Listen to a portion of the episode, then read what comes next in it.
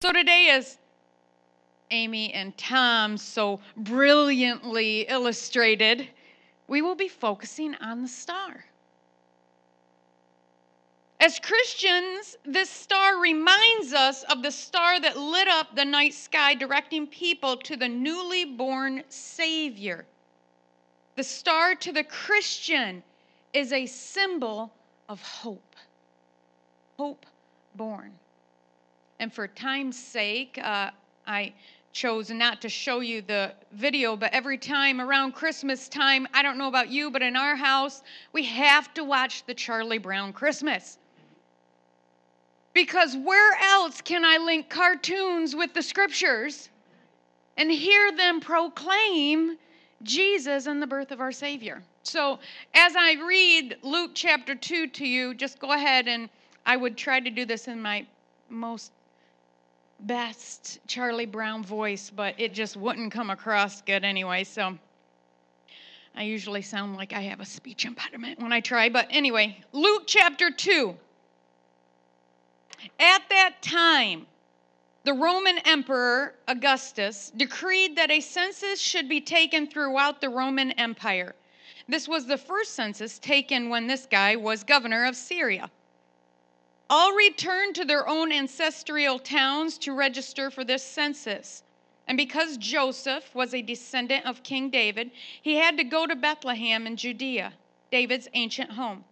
He traveled there from the village of Nazareth in Galilee. He took with him Mary, his fiancée, who is now obviously pregnant, which means she wasn't just looking fat.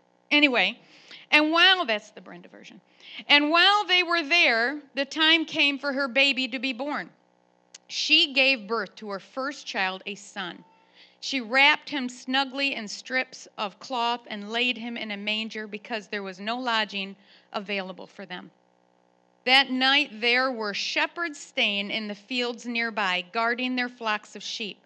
Suddenly an angel of the Lord appeared among them, and the radiance of the Lord's glory surrounded them. They were sorely afraid, Charlie Brown would say. They were terrified.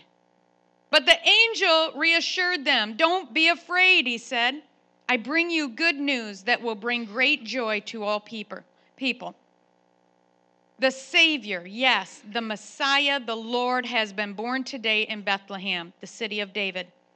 And you will recognize him by this sign. You will find a baby wrapped snugly in strips of cloth, lying in a manger. Suddenly, the angel was joined by a vast host of others, the armies of heaven, praising God and saying, Glory to God in the highest, and peace on earth to those with whom God is pleased. When the angels had returned to heaven, the shepherds said to each other, Hey, let's go to Bethlehem. Let's see this thing that has happened, which the Lord has told us about. They hurried to the village and found Mary and Joseph, and there was the baby lying in the manger. After seeing him, the shepherds told everyone what had happened and what the angel had said to them about this child. All who heard the shepherd's story were astonished. But Mary kept all these things in her heart and thought about them often. The shepherds went back to their flocks, glorifying and praising God for all they had seen and heard. It was just as the angel had told them. And then 2 years, some say it was about 2 years later, in Matthew chapter 2, it records that Jesus was born in Bethlehem in Judea during the reign of King Herod. And about that time, some wise men, about that time being about 2 years later, some wise men from the eastern lands arrived in Jerusalem asking, Where is the newborn King of the Jews? We saw his star as it rose, and we have come to worship him. Later, John, one of Jesus' own disciples, penned these words in John chapter 1. In verse 10 it says, He came into the very world he created, but the world didn't recognize him. He came to his own people, and even they rejected him. But to all who believed him and accepted him, he gave the right to become children of God. They are reborn, not with a physical birth resulting from human passion or plan, but a birth that comes from God. Verse 14, so the Word became human and made his home among us. He was full of unfailing love and faithfulness, and we have seen his glory, the glory of the Father's one and only Son. The star that we look at symbolizes for us, the Christian, hope. Hope born. Hope born in a dark time, in a dark place. It said the glory of heaven lit up the sky. And when I was doing some research on that, some scholars even believe that that's the exact moment that the scholars 2 years later followed. That glory penetrated, that light of heaven penetrated the sky in such a way and then continued to light over the manger 2 years later. And that's what they followed. So hope in the midst of darkness shines like a star. But why is hope so important to the Christian? If we have faith, why do we need hope? So I actually had to research, okay, there's a distinction here because over and over again they're used not interchangeably. Sometimes they are, but sometimes they're very distinct in their own reason, in their own purpose. What is hope and what is faith? Faith, hope, love. See, it's distinct. So I had to come up with a very, you know me, I'm a very simple person. I like simple answers. And so for a simple explanation of the difference between hope and faith, faith concentrates on the truths about God, the nature of God. Hope looks to the promises of God. Faith tells you who God is. Hope believes in what God says. Martin Luther said, without hope, faith cannot endure. On the other hand, hope without faith is blind rashness and arrogance because it lacks knowledge. Before anything else, a Christian must have the insight of faith. They must know who God is so that the intellect may know its directions in the day of trouble and the heart may hope for better things. By faith we begin, by hope we continue. You can't have real faith in God if you don't trust what he says. See, they have to be interchangeable at times. They have to go. They have to link together. You can't say, God, I believe who you are. I believe what the Bible says about you, but I don't believe a thing you say. Or I'll just pick and choose what you say. You know, I can do the, I want the blessings, I want the inheritance, I'm a child of God, blah, blah, blah, blah, blah. But, oh, I've got to die to self, I've got to follow the Lord, you can't say you love me if you don't do it. I say, I don't want to listen to that word. Lord, I want to listen to this word. It can't happen. You have to have faith and hope. You have to believe in who God is, all that he is. He is just as much as he is loving.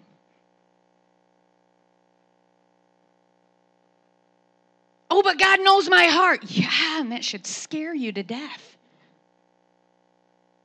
You can't say, you know, God, I have faith in God, but I can pick and choose what I want to believe he says.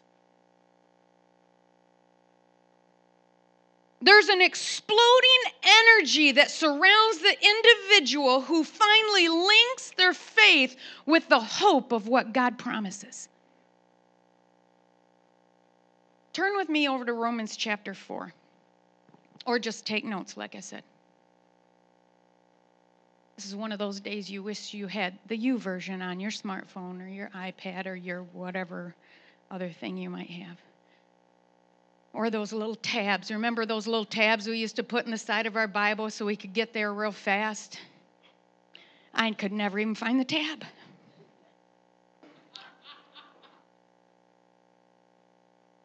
Craig Groeschel and his church created YouVersion for me. That's just what I believe. He's like, Brenda's not fast enough or smart enough to remember. People say, you don't know where that is in the Bible? I said, yeah, I do. On my iPad, I go right here and alphabetical. I can look up any book faster than you can flip to it. Unless other people are drawing off the internet, then I... Anyway, Romans chapter 4. I actually had to create these little... I've told you about the go and eat popcorn or, you know, the little... things that, yeah, the potato chips and go eat potato. Now I'm getting hungry. Thanks, Deborah.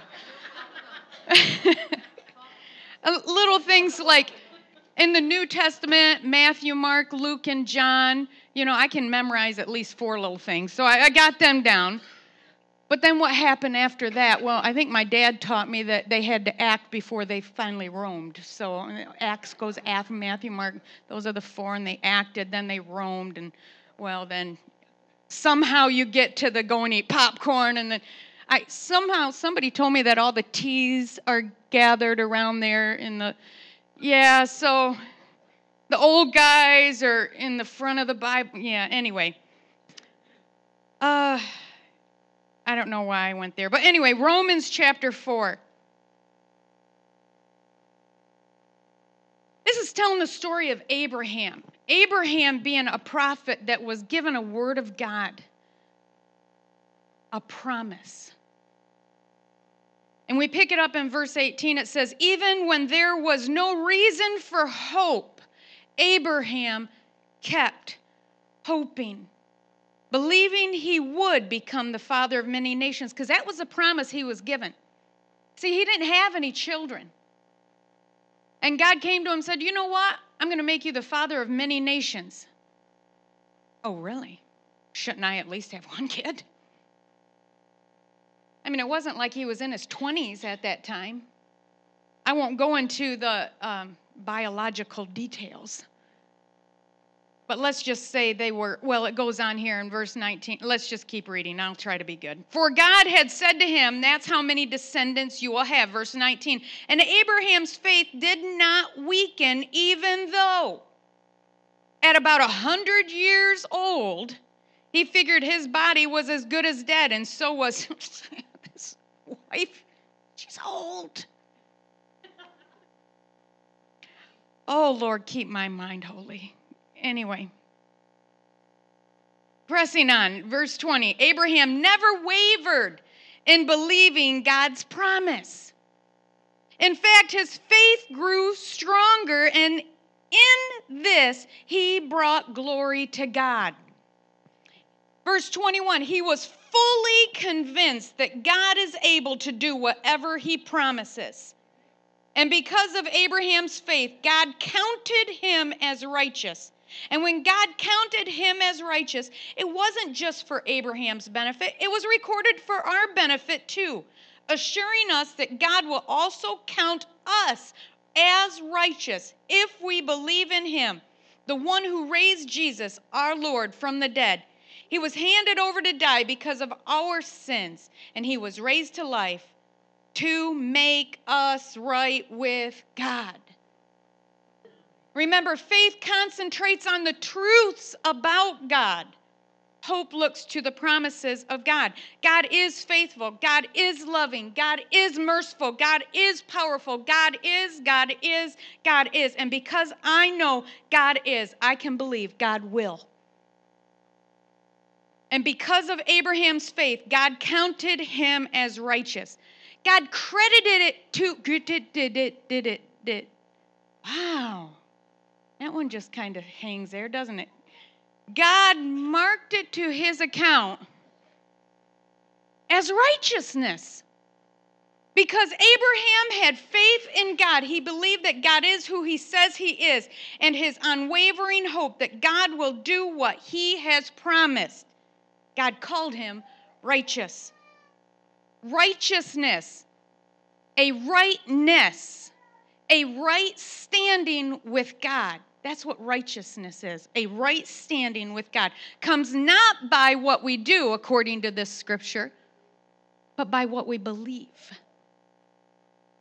When we believe God is who he says he is, we are righteous. We're in right standing. We are standing right with God. When we believe God is who he says he is and he will do what he says he will do, we are in right standing with God. And now we can look to the future and trust that God will do all he said he will do. Hope equals confidence. Abraham was fully convinced that God is able to do whatever he promises. So let me ask you, are you fully convinced? Are you fully convinced that God will do everything he said he will do? Can you have that kind of hope? Can you be fully convinced of something you have only heard? Well, let me ask you, how many have jobs and you get paid every week? Are you fully convinced that you will have a paycheck at the end of the week? Duh. But you can put that kind of full confidence in a paycheck, but you can't put that kind of full confidence in God? You trust your boss's word that that paycheck's going to be there more than you trust God's words and what he says is going to be here?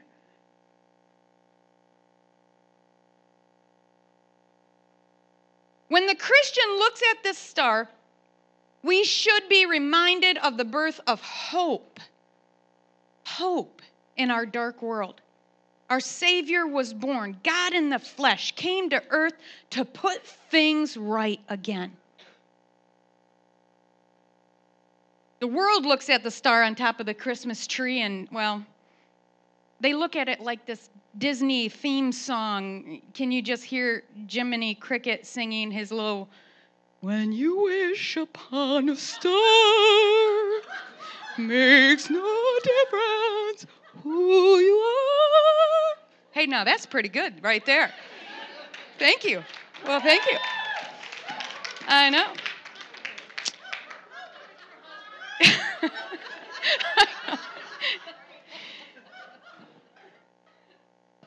Seriously, though, people do. They look at that star and they treat it like a wishing well.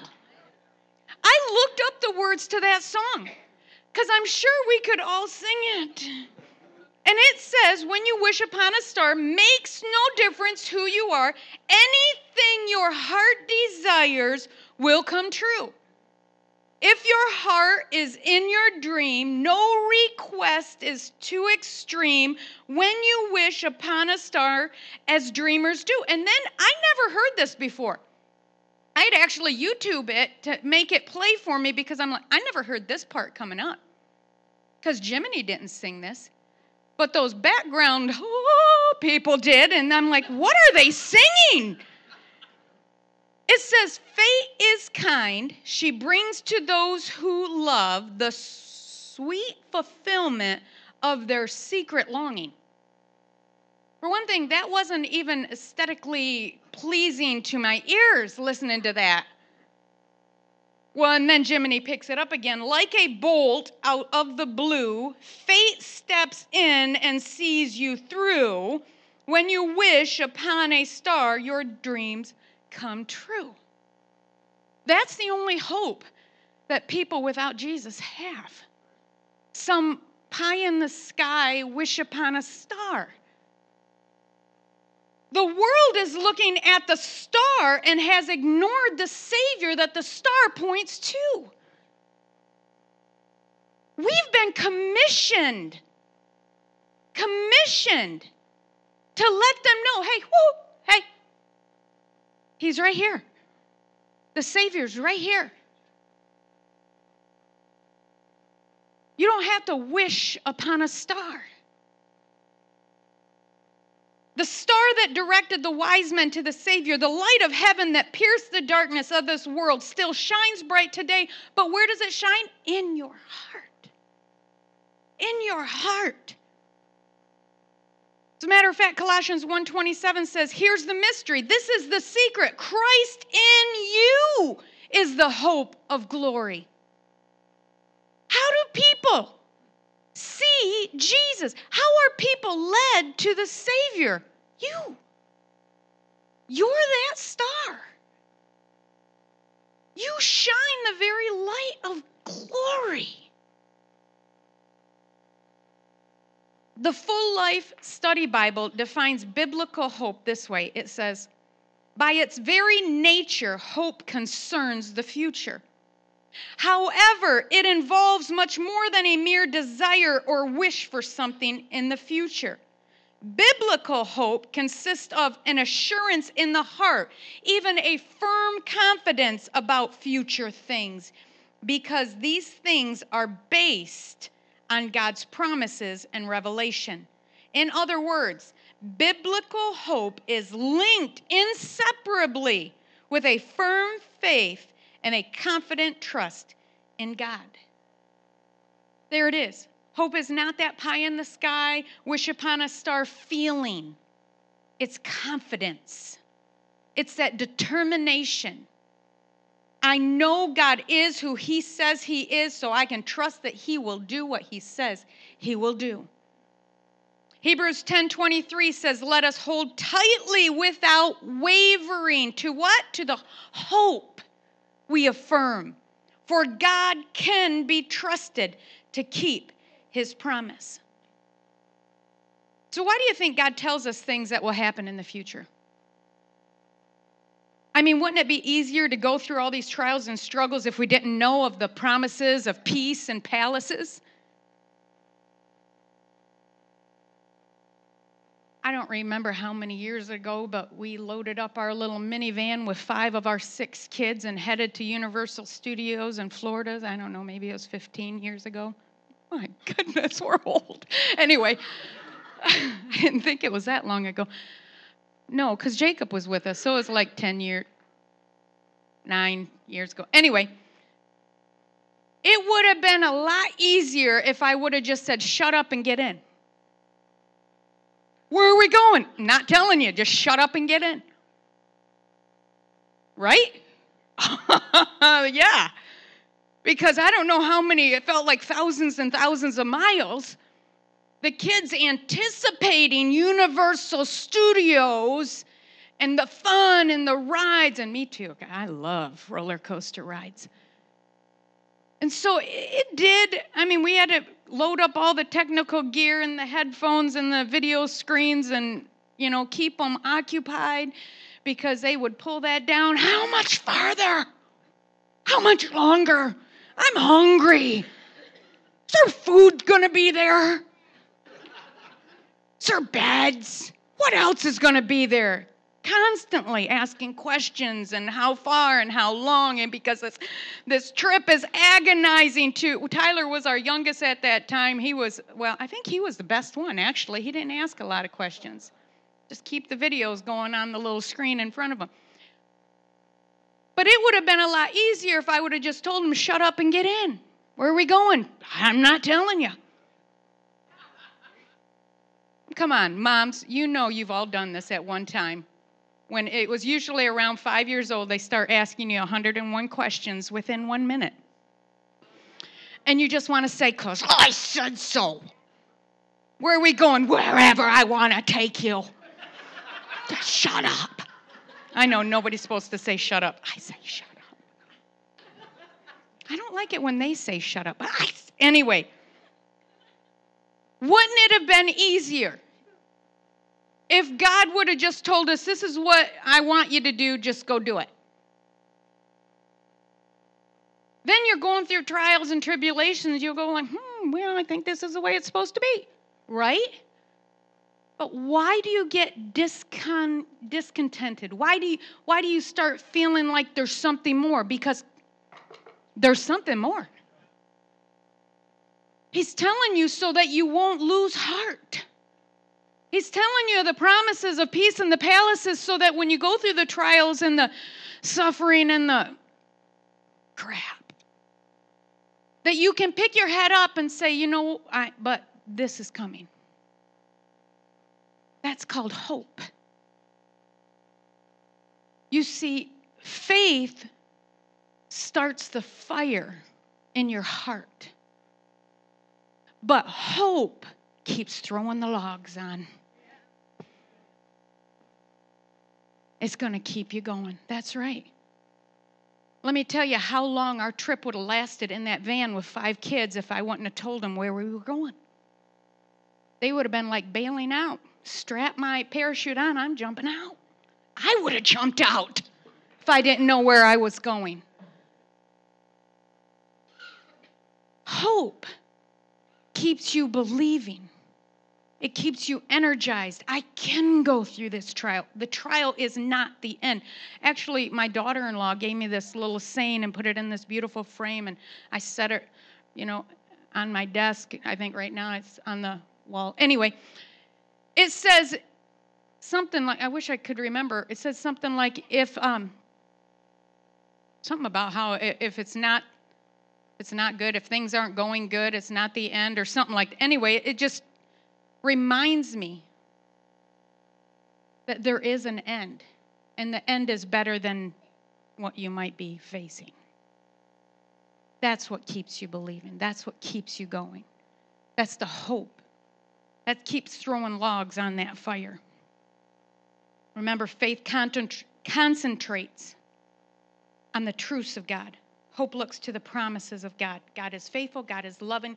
God is merciful. God is powerful. God is. And because God is, I can believe God will. Here's the application.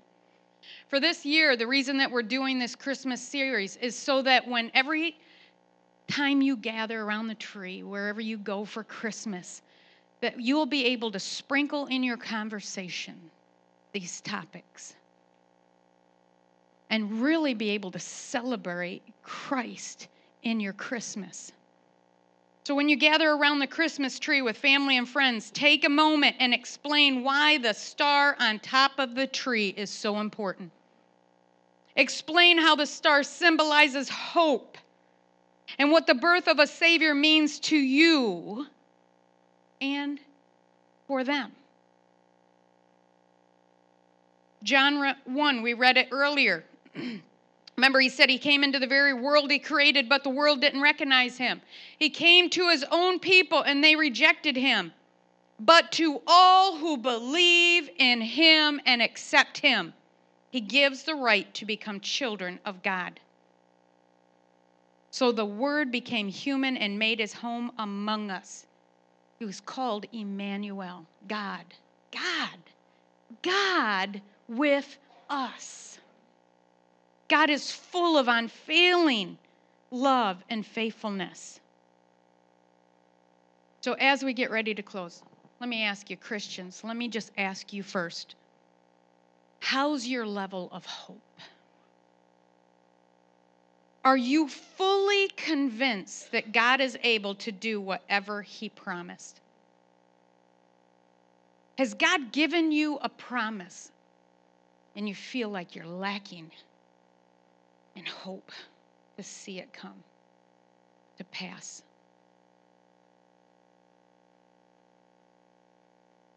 You haven't even thought about that promise in quite a while.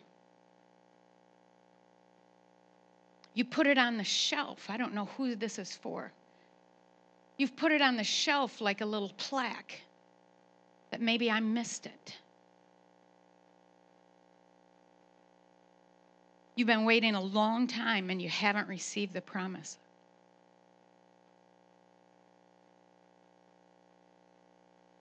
Bill Johnson said this in a podcast I listened to a while ago, and I wrote it down. He said, remember, God sees outside of your time. He sees the answer to your problem as already being accomplished. So when he gives you a promise, he's connecting us to what he has already purposed to do. When he gives us a promise, he's just connecting us to what he has already purposed to do. Abraham, 100 years old, See, when God gave him that promise, he already seen him as the father of many nations.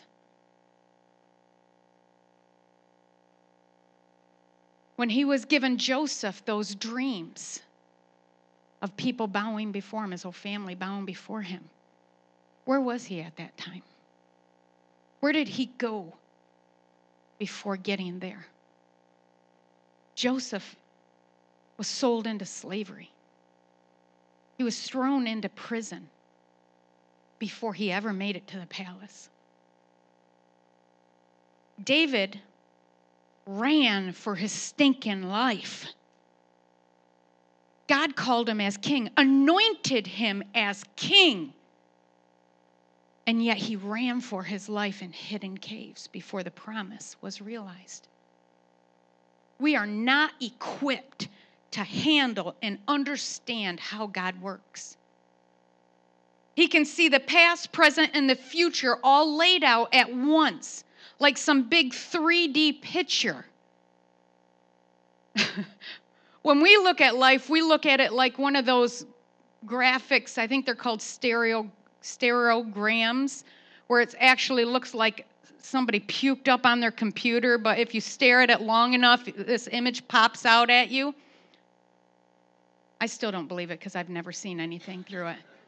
But when we look at our life, that's what we see. It looks like puke. It's a mess. But God can see the past, the present, and the future all at once. So when he gives you a promise, when he speaks something to you, he already sees it fulfilled.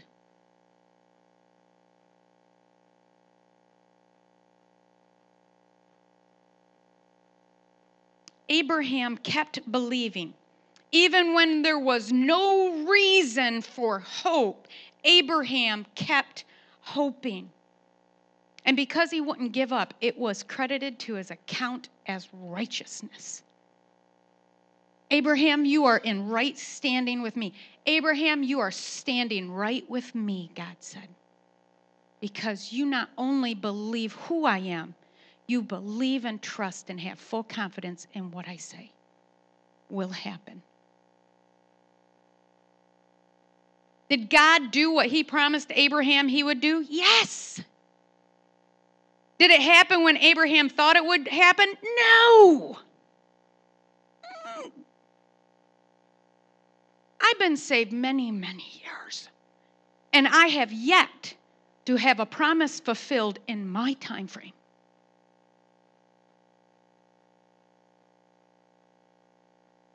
Let me just say this. Don't let your time limits put limits on God. And that's a good word, and I could drop the microphone right now. I could have led with that and left with that. Don't let your time limits put limits on God. If he spoke it, he meant it, and he'll do it. Do you believe it? Have you received a promise from God that you are beginning to lose hope for?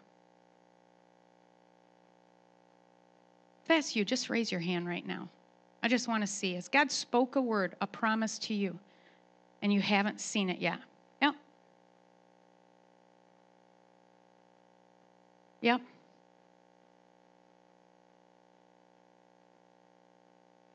Let's just be honest. How many are starting to lose hope for that promise to be fulfilled in your lifetime? I didn't say it wouldn't happen. I didn't say... You have to be honest with yourself. Let me just say this. Sorry, that little cup tipped over in there. That bugged me. I've raised 6 children. A few that are making some very poor choices. Spiritually, I'm not supposed to lose hope, right? Right? Mother, physically, I lose hope at times. Let's just be honest. And when I get on the phone with them and I'm trying to say all the nice things and love you, and it comes out at times. And I want to go down there and slap them across the face, straighten up, Do you want to die and go to hell? No, I don't want you to die and go to hell. Hurry up, what are you doing? So there's nothing wrong with saying, I'm starting to lose hope. There is nothing wrong with saying that. As a matter of fact, there's something more wrong with pretending that you don't feel that way. Because if you can't be honest before God, how's he going to fix it? How's he going to fill you? If you just sit in your seat and just pretend like everything's rosy all the time. Now, there's a difference in reality and what you feel and being honest with what you feel. You think you're going to shock God by telling him what you feel? Right.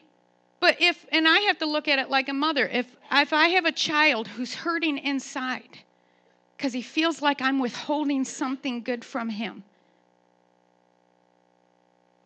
if he don't come to me and say, Mom, boy, I'd really like one of those cookies you made last night, but I don't feel like I deserve a cookie that you made last night because I did blah, blah, blah, and you had to punish me earlier. Can I still have a cookie? Is there something wrong with him asking that? No. As a matter of fact, it's more wrong for him to sit on his bed in his punishment and think that he doesn't deserve the cookie. So when you start to feel like, God, you spoke this promise 10 years ago. God, your word says that if I train up a child in the way that they go, that they'll not depart. Why are they so far away so long? God, I need them back. I don't want something to happen to them before they come back. I'm losing hope, God. Can you just fill my heart again? Instill within me that hope again for them. There's nothing wrong with it. He can't fill it if you don't tell him you have a need for it.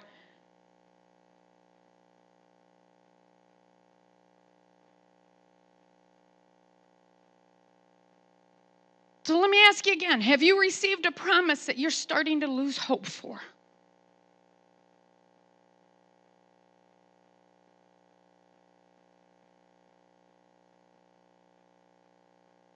Sit there and think about that. Christians, just sit there and think about that for a minute. Let me ask you that are not yet believers, or the ones that were once a believer. Maybe you're sitting here today and you've been following the star but haven't found the Savior.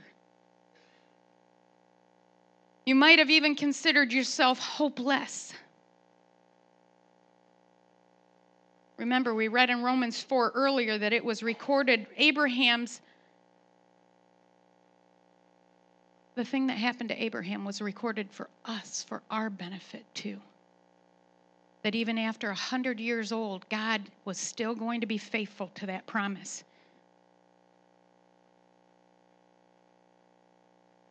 Assuring us that God will also count us as righteous if we believe in him, the one who raised Jesus, our Lord, from the dead. And he was handed over to die because of our sins. And he was raised to life to make us right with God. There's only one big enough, one strong enough, one faithful enough, one full of mercy, one full of unfailing love. There's only one who can forgive us of our past and give us a perfect future. That's the one you can trust and put all your hope in. Hebrews 6:19 says, this hope is a strong and trustworthy anchor for your souls. This hope. If you read it in context, the verses before that says, God also bound himself with an oath so that those who received the promise could be perfectly sure that he would never change his mind. So God has given both his promise and his oath. These two things are unchangeable because it is impossible for God to lie. Therefore, we who have fled to him for refuge can have great confidence as we hold to the hope that lies before us. Now, verse 19 that we quote all the time, and this hope is a strong and trustworthy anchor for our souls. You can be grounded, secure in any storm by placing your hope in God, and today's your day. Today's your day to do that. Just with your heads bowed a second, I just want to respect the privacy, those who say, Brenda, this is it. Today's the day. I need to make Jesus Christ my Lord and Savior for the first time. Or maybe you need to make a recommitment to Him. I'm coming back. I don't want to keep chasing after a wishing star, a pie-in-the-sky type idea. But I want to come back to the Savior that the star points to. Just raise your hand. Let me see. I want to pray for you. I see your hand. Yeah, I see it. Today is my day.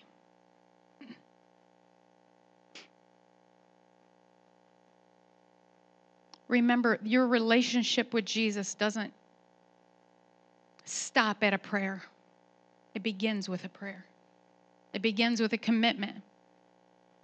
It isn't fulfilled in a prayer. It's when you follow the Savior.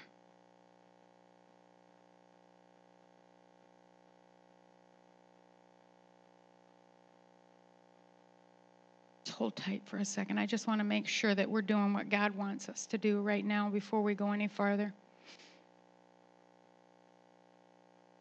God, we just focus on You.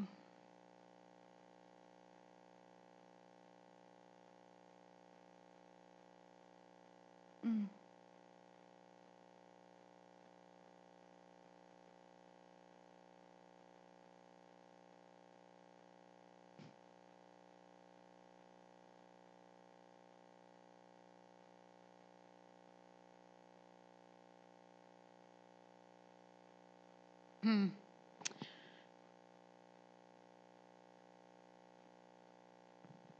want to pray for those that have had a disconnection between their faith and their hope. That I believe God is who He says He is. I believe. I know God is who He says He is. I have a hard time believing God will do all He says He will do. And I feel bad even saying that out loud. I don't know how many of you that affects, that's sitting here. But let me just pray.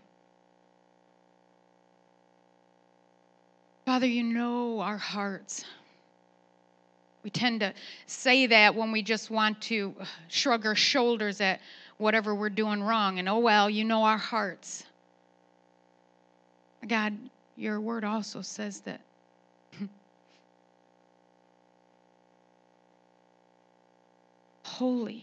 a holy fear is what we need. It's the beginning of wisdom. A holy fear that You're just as much just as You are loving. You're a just judge, and we will all stand before You, oh God, and give an account for what we've done, what we do, and what we haven't done. And God, we won't be able to just shrug our shoulders at that time. So God, wherever the enemy has placed a lie of deception or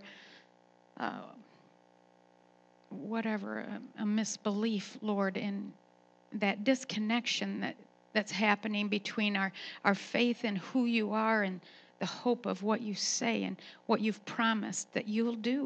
We will stand before You and give an account.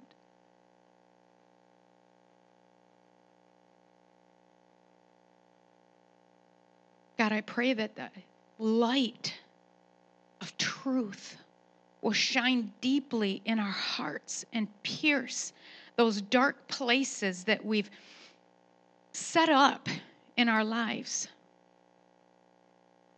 that have disillusioned us into thinking that it's okay to pick and choose like a buffet from Your word. Expose those areas in our lives. and let truth reign in our minds and our hearts and our spirit. God, help us to walk out the light. Help us as stars point the light, your glory, back to you, to lead others to you. There be no darkness found in us, God. Search our hearts and know. Point out, is there any wickedness in there? And God, we lay it at your feet right now.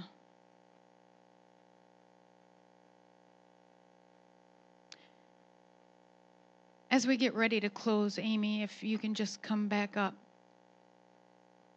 I want to close by just spending some time at the altar. I want those who raised your hand and said, I'm beginning to lose hope, to come get prayed for by the prayer team. Prayer team, can you come up here? I think this is important. That we don't leave today until you have been instilled with a fresh impartation of hope again in your heart. So whether you can do it sitting in your seat, or you need to stand up, or you need to come up, but if you've lifted up your hand and said, I'm starting to lose hope for whatever the promises of the word that God gave you, come up and get prayed for right now. And the rest of us, maybe you didn't raise your hand. You just need to spend some time getting that fresh impartation of hope before you leave today. It's just reach out to God.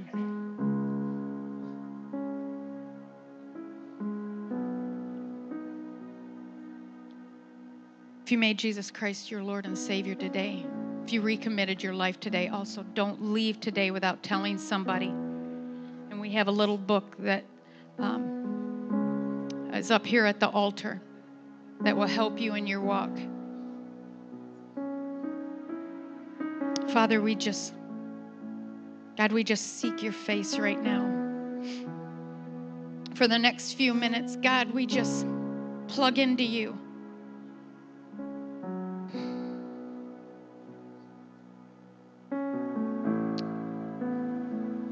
Our faith is strong, but sometimes, God, our hope starts to dwindle. And we know it's wrong. But God, we're being honest before you. We're laying our hearts before you at the altar, and we're trusting you with our heart. We're trusting you with our hope. And we're asking for a fresh impartation of hope again. Fill us up, God. Fill us up, God. Fill us up, God. Holy Spirit, fill us. Fill us, fill us, fill us. Jesus, we want to shine with your glory to help lead men to you.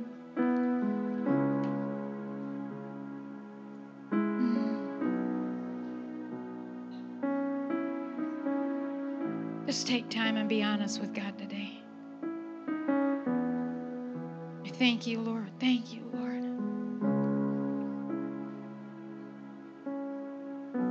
Your word says that you understand all our weaknesses.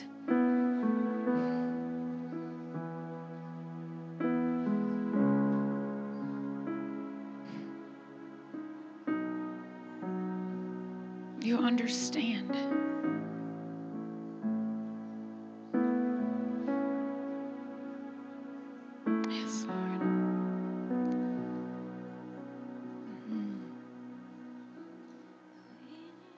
Fill us, God. Fill us, God.